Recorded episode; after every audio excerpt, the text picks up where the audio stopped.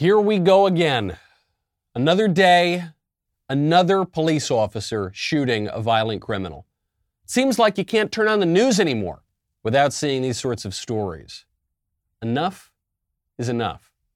It is long past time in this country that we had a national conversation about the discriminatory practice in many police departments to target people who are committing crimes. That is discrimination. We will have that conversation. I'm Michael Knowles. This is The Michael Knowles Show.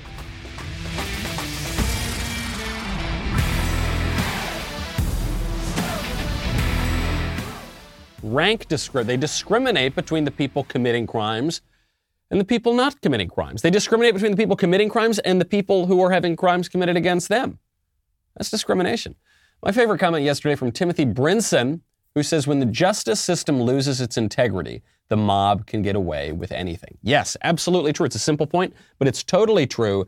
And it's this point that I think some people on the more libertarian right, they don't want to acknowledge sometimes, which is that there will be order.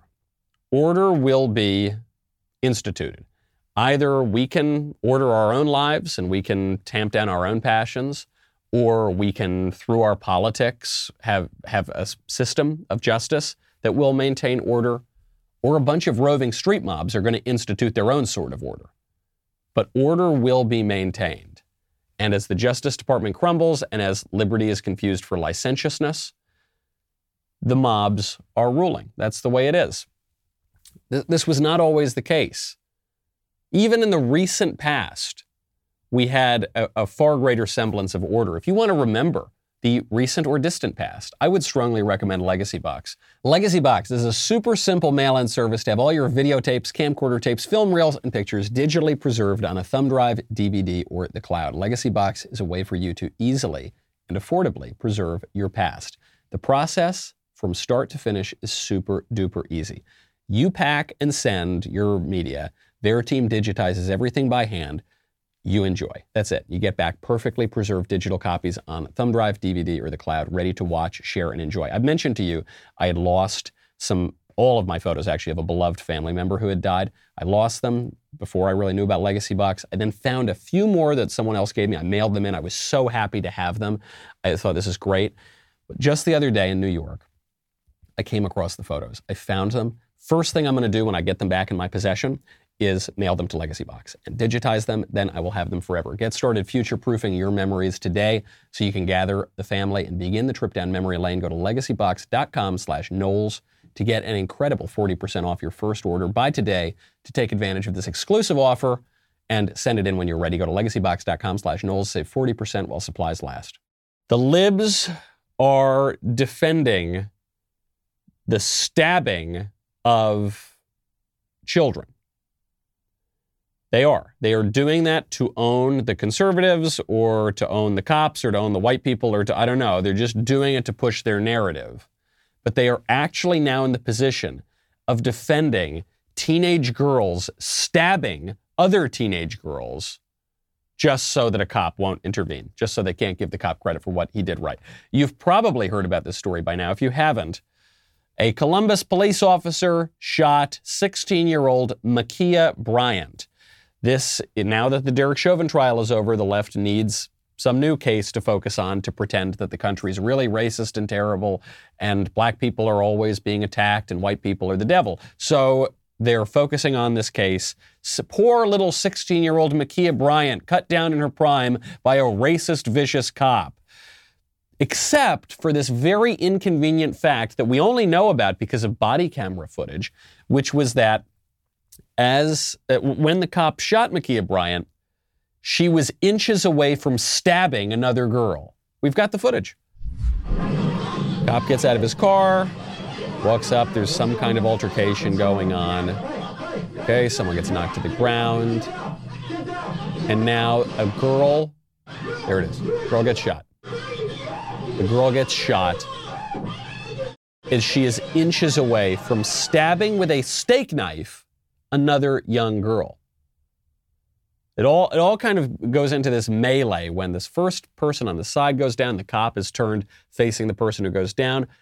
Cop pulls out his, his gun. You got you got the footage right there. This girl, Ma'Khia Bryant, is wielding a giant knife, pull, wraps it around on the side, is about to plunge it down into this other girl, is inches away from it, and then the cop rightly shoots the attacker. That is the only thing that he could do while still doing his job and pursuing justice. A just society would give this cop a medal. A just society would give this cop an award. He saved a girl's life and shot a knife wielding attacker. Our society is going to try to destroy him, is going to try to put him in prison, is going to try to ruin his family, is going to call him a racist because he shot one black girl to save another black girl who was about to be stabbed by the first black girl. But that makes him a racist somehow. That's what's going to happen here. Some people want to they want to say, look, can't we just all get along? Can't we just have it both ways? Can't look, maybe he shouldn't have done that, but you know, look, I guess the girl had a knife, but you know, maybe he should it's it's just a really sad thing. It's a tragedy. We'll get to the tragedy in a second because we have to get through some of the, the stupid questions surrounding this first. I kid you not, there is the suggestion on the left that the officer should have not shot shot the victim, shot the perpetrator rather, shot to kill. He should have just sh- shot her in the ankle or something, shot her in the wrist, shot her in the shot the gun right out of her hand. This was a question posed to the police chief yesterday. Chief, one of the big questions that has been asked primarily on social media, and it may seem like a silly question that, like, shouldn't people already know, but this is a legitimate question that a lot of people are asking, is can an officer shoot the leg? Can they shoot somewhere that would not result in a fatal wound, right? So a lot of people have said, couldn't he have just shot her in the leg so she dropped? Couldn't he have shot her in the arm? Something like that. Right, you know. Okay, we got to pause it right there before we get to his answer because he this cop is pretty diplomatic here and but I will not be diplomatic. This is an extremely dumb question. Basically what this reporter is asking. And look, I'm not even knocking on the reporter. The reporter is just channeling what a lot of very stupid ignorant people on the internet are saying. He's basically asking, "Hey, um, couldn't couldn't the cop have shot the knife out of the girl's hand without harming her, like Clint Eastwood in The Good, the Bad, and the Ugly? Couldn't the cop have had, you know, when he heard that harmonica come on, couldn't he have just whipped out his gun, shot the knife out, and then you know the girl she would have looked really startled, like the like the other guy in The Good, the Bad, and the Ugly, and then but then they all kind of would have laughed about it, no one would have gotten hurt. Couldn't that? Come on, I saw it. I saw it in the movies. That's the question. No, that's not. I, I won't. I won't even explain why you can't do that. I will allow the expert, the cop, to explain why that is not such a great idea. One of the uh, the difficult things with that is um, when you're trying, we, we don't train to shoot the leg because that's a small target. We tra- train to shoot center mass. What is available to stop that threat? There was a threat going on, a deadly force threat that was going on, so the officer is trained to shoot center mass, the, the largest part, part of a body that is available to them. When you try to start shooting legs or arms, uh, rounds miss, and then they continue on, and there are people behind that that could be in danger that are not committing anything. Uh, so we try and minimize any danger to anyone else if we have to use our firearm. When you pull out a firearm in real life, that is not a video game. When you pull out a, you're not playing around. It's not, here's a warning. Someone, I actually saw someone say on Twitter, why couldn't he fire a warning shot into the air? Like he's a Mexican gangster. Well, oh, you know, because, I don't know if you're aware of this, bullets, when they go up, eventually, because of gravity, they come back down. And if you're just shooting into the air, when they come back down, it might not work out too well for you or for an innocent bystander. Why couldn't he just shot her in the leg? One, she's moving like crazy. Two, actually, I'm sorry, the first consideration here is she's got a knife inches from this girl's body. She's got a knife coming down very quickly on this girl's body. So shooting her in the leg, probably not a smart idea, even if it did work. Second, leg, very, very small area, moving very rapidly. You've got lots of people around. You don't need bullets spraying everywhere. When you pull out a weapon and you shoot that weapon at somebody, you are shooting to kill that person. That's just the way it works. That's what guns do. That's what guns are for. And by the way, cops have guns for a reason. Cops have guns to stop bad guys from doing bad things, like this girl who was trying to stab. And by the way, when you're stabbing, you're not you're not just playing games either. When you pull a knife out and you stab somebody, you are trying to kill that person. And this cop saved that girl from getting killed by that other girl. That's a good thing. That's a good thing. Or in our very degraded culture, race obsessed culture, cynical culture, it's an act of racism. And I'm not saying it's just some kook nut idiot on the internet. This is what is being pushed without any evidence, actually in the face of all the evidence, by the White House. Jen Psaki mouthing off on a subject about which she knows nothing to gain political advantage by smearing people as racists. The killing of 16 year old Ma'Khia Bryant by the Columbus police is tragic. She was a child. We're thinking of her friends and family and the communities that are hurting and grieving her loss. We know that police violence disproportionately impacts uh, black and Latino people in communities, and that black women and girls, like black men and boys, experience higher rates of police violence. We also know that there are particular vulnerabilities that children in foster care, care like Ma'Khia, face. And her death came, as you noted, just as America was hopeful of a step forward after the traumatic and exhausting trial of Derek Chauvin and the verdict that was reached. So our focus is on um, working to address systemic racism and implicit, implicit bias head on, and of course to passing laws and legislation that will put much needed reforms into place at police departments around the country. It's implicit bias. It's uh, it's racism. It's what am I basing that on? Nothing. Well, I, probably what the the victim, the person who was about to be stabbed, was that a white person? No, okay, wasn't a white. person. oh, ah, it's too bad. That would have made my argument easier. Well, whatever. It's just it's racism. You know, everything's racism. It's implicit too. So if the fact that I can't point to it proves how you know super duper implicit and racist it is. She was 16 years old. She was she was a child, 16 years old. The same Democratic Party that tells us that 16 year olds are adults and should vote also tells us 16, they're just children. They don't know anything. They can't do anything. The same Democratic Party that tells us that a three year old can choose to mutilate himself and castrate himself and take cross sex hormones because he knows his, that he's really a girl, even if he's a boy. And the adults can't tell him nothing because he knows and he's got the freedom to choose. Also tells us that a 16 year old wielding a knife trying to kill somebody was, you know, just a, just a child. Come on, you can't do that. Come on, man. By the way, even if she was just a child, if that child is trying to kill another child and you've got less than a second to intervene, either you're going to let the one child die or you're going to kill the child trying to kill the other child, you've still got to do it. You've still got to use that force. That's a tough world. That's a real tragedy.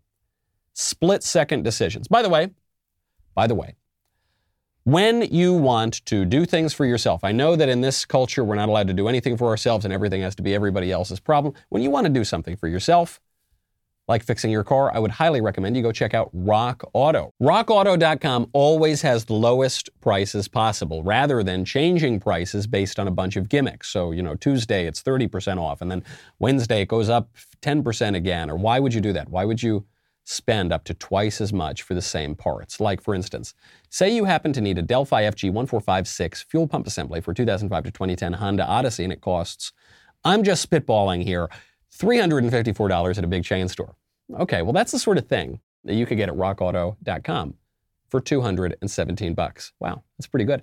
rockauto.com is a family business serving auto parts customers online for 20 years. Go to rockauto.com to shop for auto and body parts from hundreds of manufacturers. Best of all, prices at rockauto.com are always reliably low and the same for professionals and do-it-yourselfers. Why would you spend up to twice as much for the same parts. Go to rockauto.com. The catalog is so easy to navigate. Even I can do it. Great selection. You get all the parts that you need for your car or truck. Then you can write Knowles, K-N-O-W-L-E-S, in their How Did You Hear About Us box so they know that we sent you. The shooting of Ma'Khia Bryant is a tragedy. That is what we are being told. In a sense, it is. In a, I'll tell you how it's not, and then I'll tell you how it is. The reason it's not a tragedy is because it is good when people who are trying to stab other people are shot. That's a good thing. Because those people who are trying to stab and very likely kill other people are committing a very heinous act.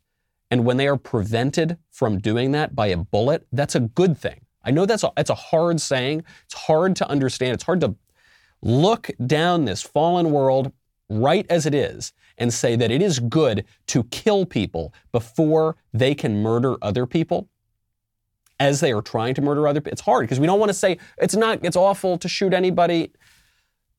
But when we're talking about gradations here, when we're talking about difficult choices, it's better to kill the criminal than to let the criminal kill an innocent person. It is positively good, a good decision to do that. Now, how is it a tragedy? It's a tragedy because this girl, Ma'Khia Bryant, did a very bad thing. And it's it's it's actually sad to watch people face the consequences for their bad actions. And I'm sure this girl had a tough life. I think she was in foster care.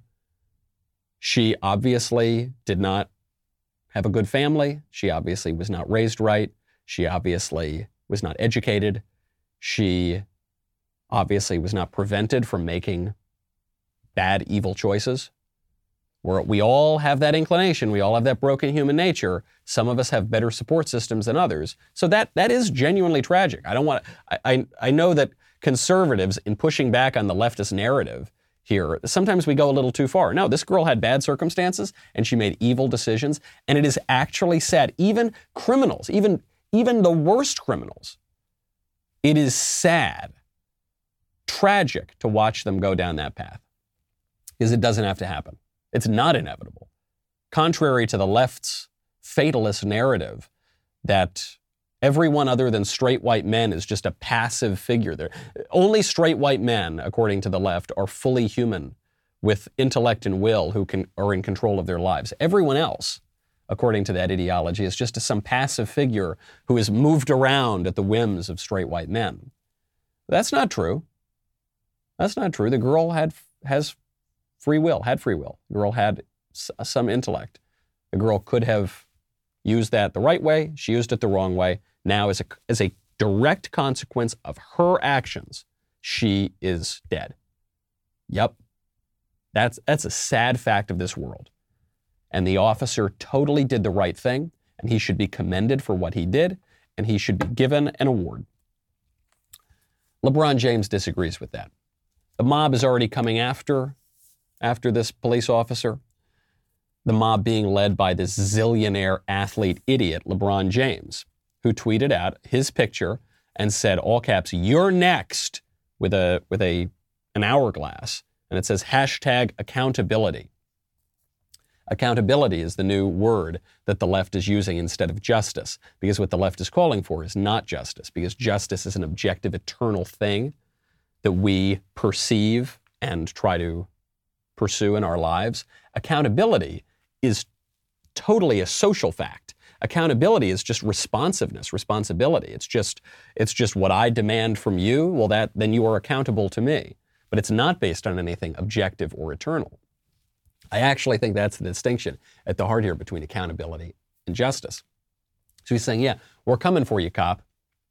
Hero cop who did the right thing and saved a life. We're coming for you. LeBron James deleted that tweet. That's good. Glad he recognized he was wrong. But then he sent out this tweet afterward and he just talked about, you know, it's being used for bad things, might in the racism, but I'm sick of it. It's awful. It's terrible. No, buddy. No, no. You don't get it. You don't get it, LeBron. You don't get that it was absolutely right and just for that cop to shoot Ma'Khia Bryant. I don't think he could have behaved any more appropriately because he, it's not like he, she runs out of the house and he just starts shooting. He waited until the knife was inches from the other girl, and then he shot her. That's a good. You should LeBron James. Not when you apologize when you take that tweet down. Not only should you apologize for that tweet, you should thank that cop for doing his job and for pursuing justice. And you should say, I, LeBron James, a total dummy, was wrong. I, I leapt to a conclusion that was not right. Thank you, sir, for pursuing justice. You think that's going to happen? I don't think so. Because LeBron's a victim. Don't you know? LeBron James can't leave his house without being hunted down by racist white people. Is that so? LeBron, he's, he is this poor, aggrieved man who lives in a world of white privilege. I do not want to be lectured by LeBron James on privilege. I, you almost can't blame LeBron here. For the same reason that you feel bad for criminals, you also feel bad for totally benighted, ignorant idiots like LeBron James. Because I think he genuinely believes this stuff. Flies in the face of objective reality, flies in the face of everything we see. I think LeBron James really does believe that he's a victim, that he has legitimate grievance, that this country, a black man can't make it in this country. LeBron, uh, he thinks this from his I, I, imagine golden palace that he's on from his throne that he's sitting on in his zillion dollar house, one of the most beloved for whatever reason, and wealthy and famous people in the country. Can't make it though, because of the color of his skin, right? He believe, and the, I'm not I'm not being facetious when I say I sort of feel bad for his deep ignorance. He has been raised in a culture that increasingly teaches people this sort of thing. LeBron's a little too old to have been totally educated this way, but younger people are educated this way. This is what they are told. This is what you're taught by critical race theory, for instance, which is very much in the news these days. Critical race theory is a derivation of critical theory, which is part of this radical cultural upheaval that began 100 years ago or more, and that has flowered into political correctness and wokeism and cancel culture. I explain this history at length in my book, Speechless Controlling Words, Controlling Minds, available now for pre order. You can get it right now. Criti- the critical race theory part, it's just part and parcel of it, but what it tells you is you can't make this is a hopelessly racist, bigoted, terrible country, and you can't make it, so you got to hate the system and tear it down. What are we going to do about that? Well, Oklahoma state senators are finally figuring it out much more so. I mean, they're, they're really leading on this issue compared to so many of the squishes around the country in, in the Republican Party. Oklahoma state senators have introduced a bill to ban critical race theory from public schools and universities. This would uh, pro- prohibit teachers and administrators and other staff from teaching that one race or sex is inherently superior to another, not allowed to do that anymore that an individual, by virtue of his race or sex, is inherently racist, sexist, or oppressive, whether consciously or unconsciously. That is being taught as gospel truth in boardrooms and universities and schools right now. That will be banned. An individual should be discriminated against or receive adverse treatment solely or partly because of his or her race or sex. Yep, that's being taught. Members of one race or sex cannot and should not attempt to treat others without respect to race or sex. That is being taught. An individual's moral character is necessarily determined by his or her race or sex. That is being taught. And all this stuff would be banned. This has to be banned. I've said before there are three positions on this poison in the classroom. There's the position where you support it and you say, yeah, we want all this leftist stuff. That's great. Let's go along with it. This is terrific. Then there's the position of, well, it shouldn't be mandatory, but it can be taught if the schools want it to be taught. And then there's the conservative position. No, academic freedom is a hoax, to use the term of William F. Buckley Jr. This is a, a farce, uh, just a, a trick of political correctness that the left has used to destroy our culture. Education is necessarily limited, exclusive, coercive. We're going to teach some things, we're not going to teach other things. We're going to le- bring some things into the classroom, we're going to ban other things from the classroom. And one of the things we're going to ban is this poison, this trash, critical race theory not going to allow it in. And you know what, teachers? If you do teach this, you'll be punished. Maybe you'll be fired for it. But Michael, what about freedom? Yeah, what about freedom? This undermines freedom. This thing. There is a thought that stops thought, and that is a thought that ought to be stopped. The, the position of critical race theory is that objective reality is an illusion, our faculties of reason are fake, and the country's evil and deeply unjust in all its institutions, including the ed- educational ones. If you allow that idea to fester, you undermine the whole thing. You undermine our conception of liberty, you undermine the whole country. Got to get rid of it, got to kick it out, got to get a lot tougher. Ben will be talking about Mr. LeBron James today, his cop hating America. Uh, go check out his show later on and then get ready for Candace's show. Got a great Candace Owens show coming up on Friday. If you're not already a member, you're missing out on Candace, the newest talk show here by Candace Owens. This week's episode is a major truth bomb as Candace dives right into the Derek Chauvin trial verdict and gives her breakdown on George Floyd's death. It's certain to be very politically correct. Uh, you do not want to miss this week's special guest, also Dana White, president of the Ultimate Fighting Championship, which is the largest MMA organization in the world. Show streams on Fridays at 9 p.m. Eastern, 8 p.m. Central, only, only at dailywire.com. You can also get 25% off a new membership with code Candace. Head on over to Daily Wire. We'll be right back with a lot more.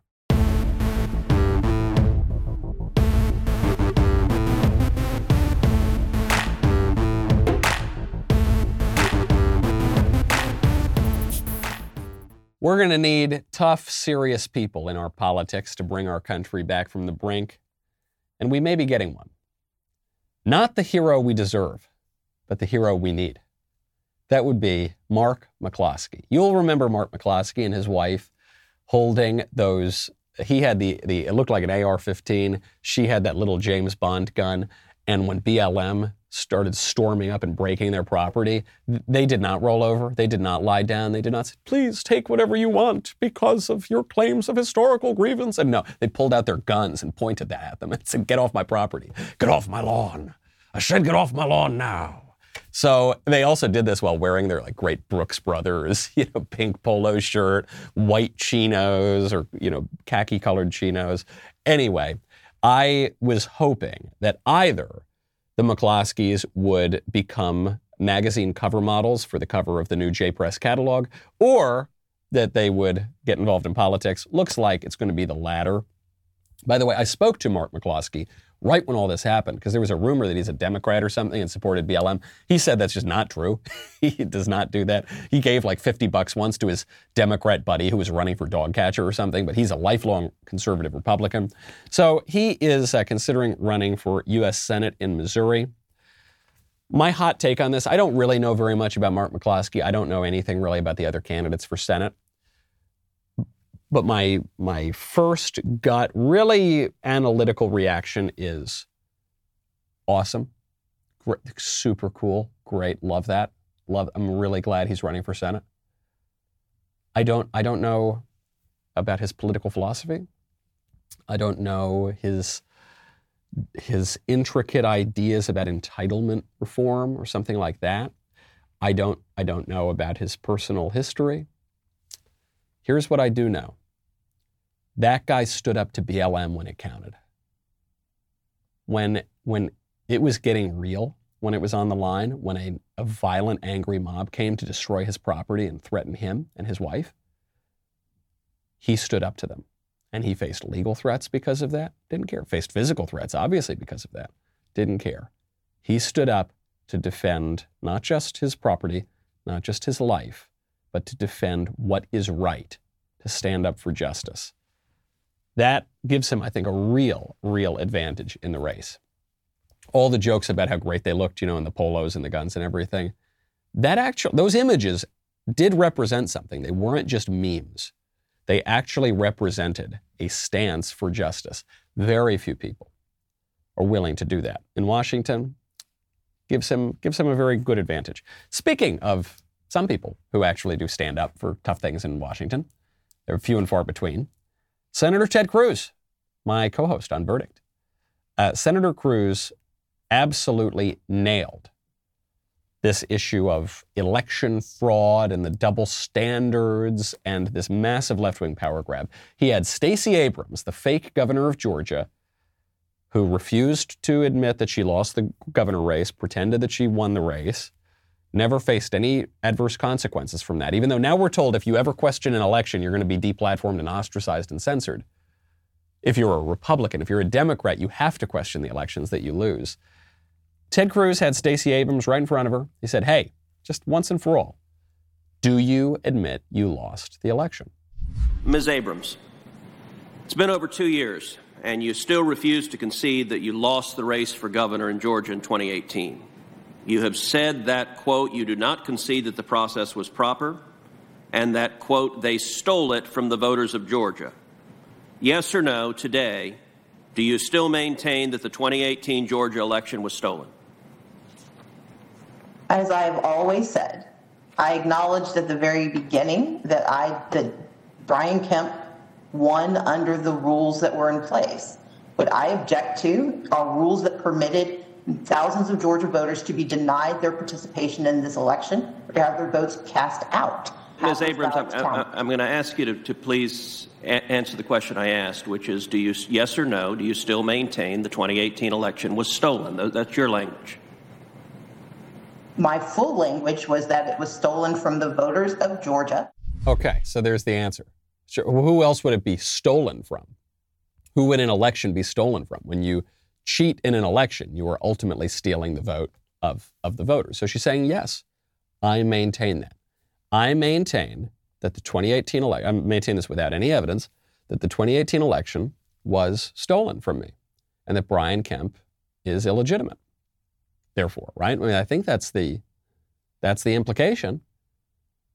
If you were to say that same thing about the 2020 presidential election, you, you would be kicked off of the internet.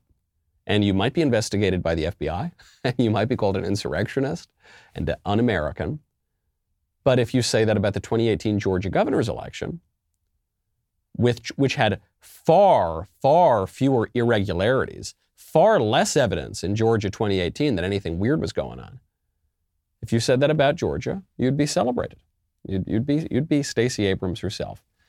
So she makes this argument, you know, it's really, it was racism and it, uh, black votes were suppressed. So Senator Cruz, because Senator Cruz, people forget, he's a very good prosecutor. He's argued cases before the Supreme Court.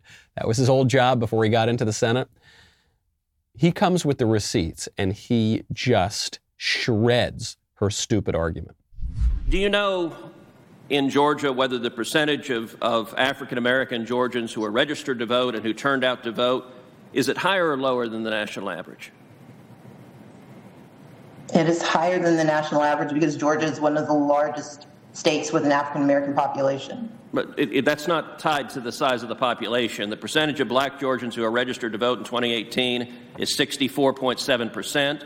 That compares to 60.2% as the national average. The percentage of Georgians who voted in 2018, the election you claim was stolen from you, was 56.3%. That's higher than the national average of 48%. Let me ask you this, uh, Ms. Abrams. In 2018, do you know which demographic group in Georgia had the highest registration percentage and the highest turnout percentage? I have a guess, but I will defer to you for the answer. The answer is African Americans had the highest registration and the highest turnout, despite your claiming that the election was stolen and there was somehow voter suppression. I can't tell if Stacey Abrams is dull or dishonest. This may be not maybe isn't an either or sort of situation.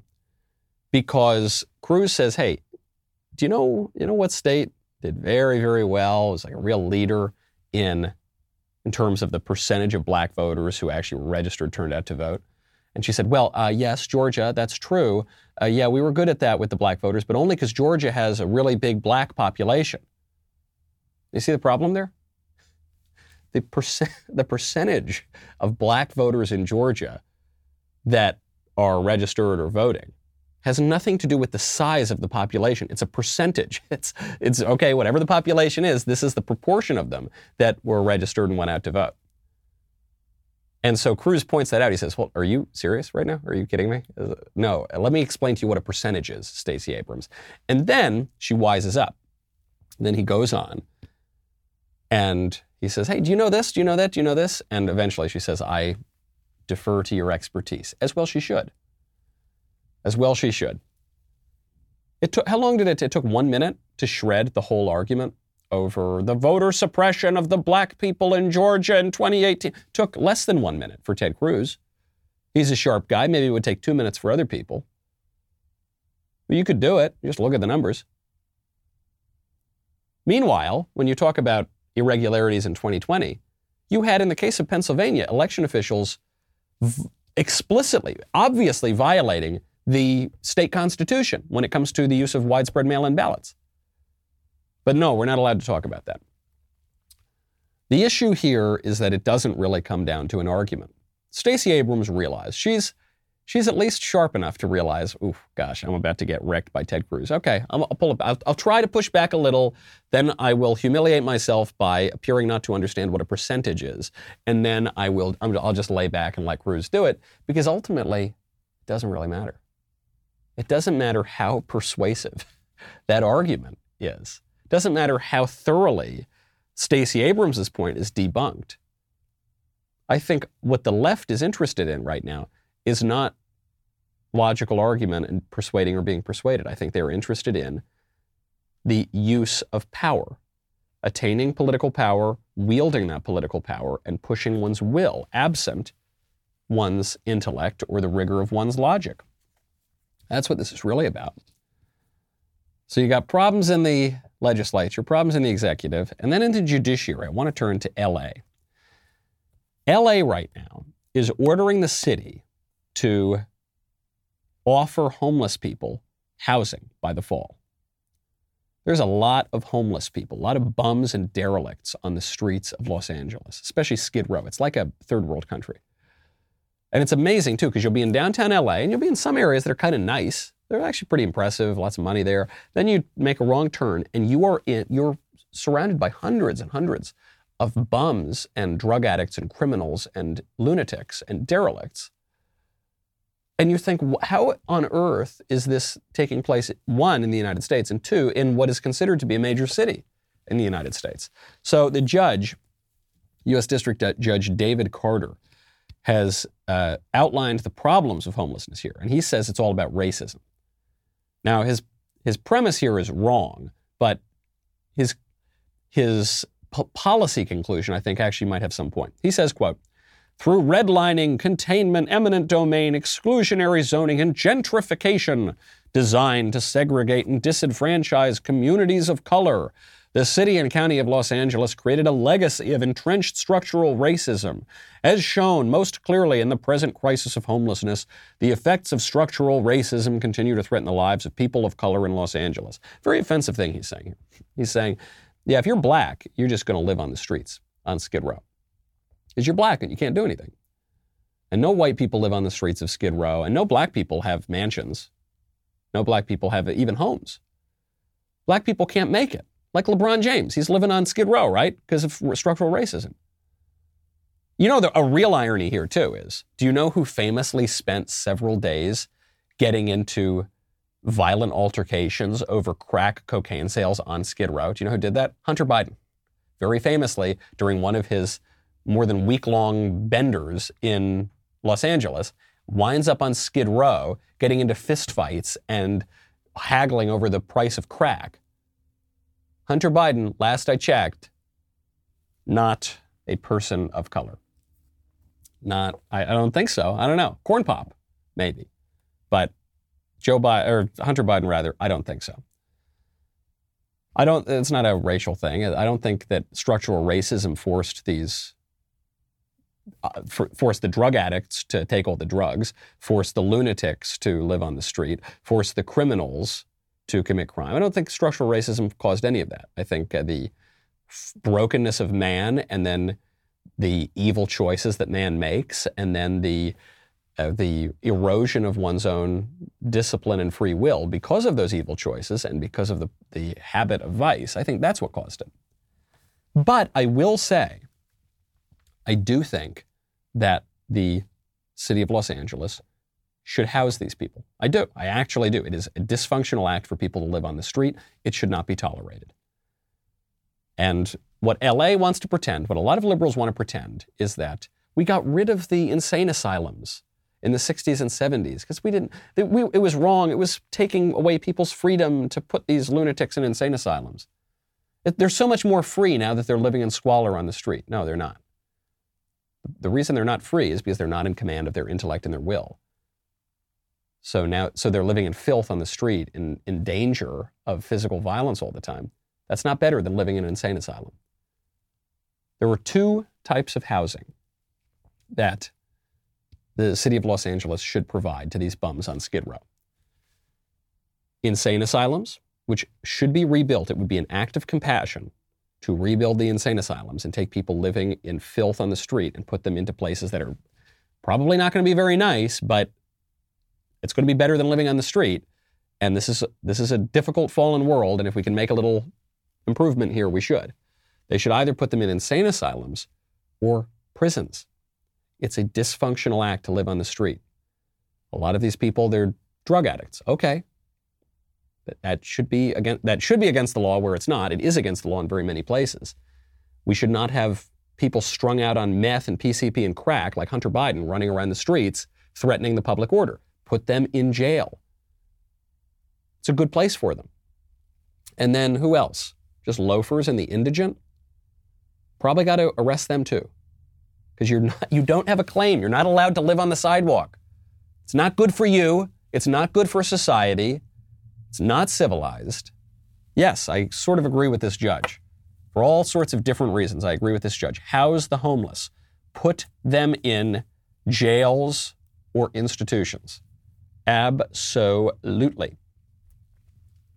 The political order is changing rapidly you are seeing a realignment. You are seeing some people who were liberals and moderates who would, would have called themselves Democrats or on the left. They're, they're watching the left right now undermine our system of government, call for the abolition of cops, march through the streets burning down private businesses and houses and government buildings. And they're looking at that and they're saying, I can't, can't do that. I'm out. They're seeing the left push transgender ideology on kids, castrate little children, and they're saying, I'm out. They're seeing the left defending a girl who was trying to stab another girl just to own the cops or whatever. And they're saying, I'm not part of this. You've seen that. You saw a lot of people move over to the Trump camp who were previously not engaged in politics or who are not Republicans. You were also seeing former Republicans who were liberal squishes leave the party. I'm referring, of course, to most famously, I guess, Bill Kristol, who was a major, major Republican figure, who then left the Republican Party and now supports Democrats and works in Democrat activism because he doesn't like the new direction of the Republican Party. You had the, the remaining never Trump contingent. Very, there aren't very many of the never Trumpers that were left in 2020. But people like David French, for instance, or I think Jonah, Jonah Goldberg is, is still never Trump, who they don't like. I'm not even personally attacking them. I'm just saying they don't like where the Republican Party is going, so they're leaving, and they will either totally check out or, in some cases, will actively support Democrats, will actively vote for Joe Biden. And then there's George W. Bush, who was our last Republican president before Donald Trump. And George W. Bush was, I think, a little upset at the way Trump treated his brother, Jeb. And I suspect he did not vote for Donald Trump. He did not attend the RNC. And now he's coming out and, and, really markedly criticizing the GOP. He went on NBC News, where his daughter works, and he was pushing his new book, which is an art collection. I actually have one of President Bush's art art collections. It's like a coffee table book of, of veterans It's pretty impressive for a uh, for an amateur or relatively recent painter. So he's got a new one about immigrants, and he was plugging the book, and he took the opportunity to attack the GOP. If you were to describe the Republican Party as you see it today, yeah. how would you describe it? Uh, I would describe it as isolationist, protectionist, and to a certain extent, nativist. Hmm. And, you, you disappointed? Well, it's not exactly my vision. Yeah. But you know what? I'm just an old guy they put out to pasture. So just a simple painter. the simple painter. so even if you don't like what George Bush is saying here, and I obviously have great disagreements, you do remember how likable this guy is. You do, and I think it's sort of genuine. I actually have, I really do have a soft spot for George W. Bush, even though I don't like the direction that he took the Republican Party. I'm very glad that his brand of conservatism is over one can one can have an honest disagreement here and just say, yeah, hey, you might be a nice guy, but your vision of the party, that's that's over. That's the past. It's good that that's over. We're moving in a stronger, more conservative direction. Is the GOP isolationist now? I don't believe that. I think we're more skeptical of Wilsonian adventurism and creating Madisonian democracies in the Middle East. But I don't, I think it's unfair to call that isolationist. Is it protectionist? Well, I think we're a little, we're a little skeptical of f- total free trade where all of our trading partners cheat and they violate WTO treaties and they get an advantage and they illegally subsidize their steel and aluminum to, to use the, and they illegally uh, inflate their currency in China. And we have to play by a different set of rules. that doesn't even seem very free to me. So, yeah, we're skeptical of that. Nativist, what does that word even mean? We think that the government of the United States should protect the citizens of the United States more than foreigners. Yeah, duh. That's what every country should do. It's not a racial thing. There are a lot of Native Americans. I'm a Native American. LeBron James is a Native American. A lot of people born in this country. All different sorts of races and backgrounds. But we take in millions and millions of people every year, more than any other country in the world by a country mile. And we have something like, I think, 51 million immigrants or something living in the country right now. It's a lot. And if you're not going to assimilate people, that, that really does threaten the integrity of your culture and your country. Not saying it's because we hate the Mexicans or something. It's just you can't, if you have a totally open border, you don't have a country anymore. Is that nativist? No, come on, give me a break. And now President Bush, very, very upset and worried about Afghanistan because Joe Biden has announced, Trump started it, and now Biden is concluding it, saying we're going to pull out of Afghanistan. George Bush doesn't like that very much. My first reaction was, wow, these girls are going to have real trouble with the Taliban. Mm. And a, a, lot of gains have been made, and, uh, and so I'm deeply concerned about the plight of women and girls in, in, in, in that country. You think we should have held off on that decision? Well, I think we'll see. I mean, time will tell. I, I, I think the administration hopes that the girls are going to be okay through yeah. diplomacy. Uh, we'll find out. I, all I know is the Taliban, when they had the run of the place, they were brutal. Yeah, yeah. Brutal. Yeah. Um, you, can you believe it's been 20 years since we went in there? Uh, you know, uh, we went into Korea in 52. Mm-hmm. Yeah. We went into Germany yeah. in 42 yeah. or 44. Yeah. Uh, so yeah, no, I mean, yeah, 20 years. I guess you're going to say, can you believe yeah. you've been out of office? yeah. you were in there first yeah. 20 years ago. Yeah, time flies. Time flies. And so, uh, uh, all I wish, George Bush has an honest position here, which is that we should stay in Afghanistan forever, I guess. But because there's at a certain point you leave, and then guess who's coming back? The, these tribal warriors and the Taliban. So the, the girls are going to be in just as bad a position whether we leave today or we leave in 100 years. You're not going to root that out. You're not going to totally transform Afghanistan, which is a very ancient place, into some into Fifth Avenue or something. But I, I just wish he were honest about it and say, look, my my vision is an American global empire, and I support that on the basis of a sort of abstract liberalism and following in the footsteps of Woodrow Wilson, say. And so, yeah, we're never going to leave, and we're going to invade more countries, and we're going to make them more like us, and that's the way it's going to be. But that argument wouldn't work. It obviously isn't going to work, and I, I don't even think they'd admit it. Let's not forget the Bushes have never been particularly conservative. George uh, Jeb called illegal immigration an act of love. George W. called himself a compassionate conservative. As opposed to what? The heartless conservatives? George H.W. Bush said he wanted a kindler, gentler nation. Nancy Reagan famously asked, kindler and gentler than whom? Meaning Reagan, you know, the more conservative guy. And Prescott Bush helped to found Planned Parenthood. Okay, so it's not. I, I, have a piece on this at the Daily Wire too. So it's not not even an attack on the Bushes. Just saying they represent the liberal wing of the Republican Party. Now we're moving back to a more conservative part of the Republican Party. Bushes have represented the liberal wing of that party since 1952 at least, and now we're moving in a more conservative direction. That's a good thing, and it's gonna. You're gonna hear a lot of heartstrings and a lot of narratives and a lot of of unpersuasive arguments we ought to keep our eyes on justice. I'm Michael Knowles. This is The Michael Knowles Show. See you tomorrow.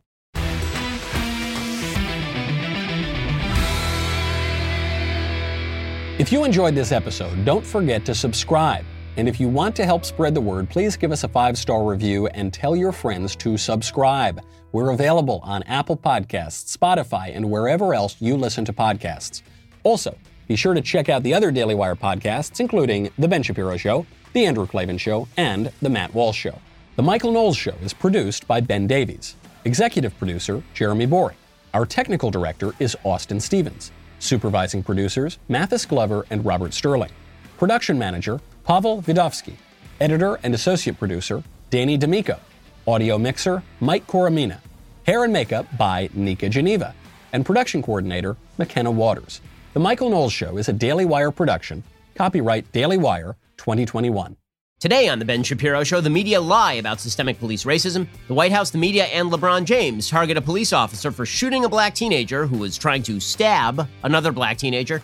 And the Biden administration cracks down on police departments. So everything is going great. That's today on The Ben Shapiro Show. Give it a listen.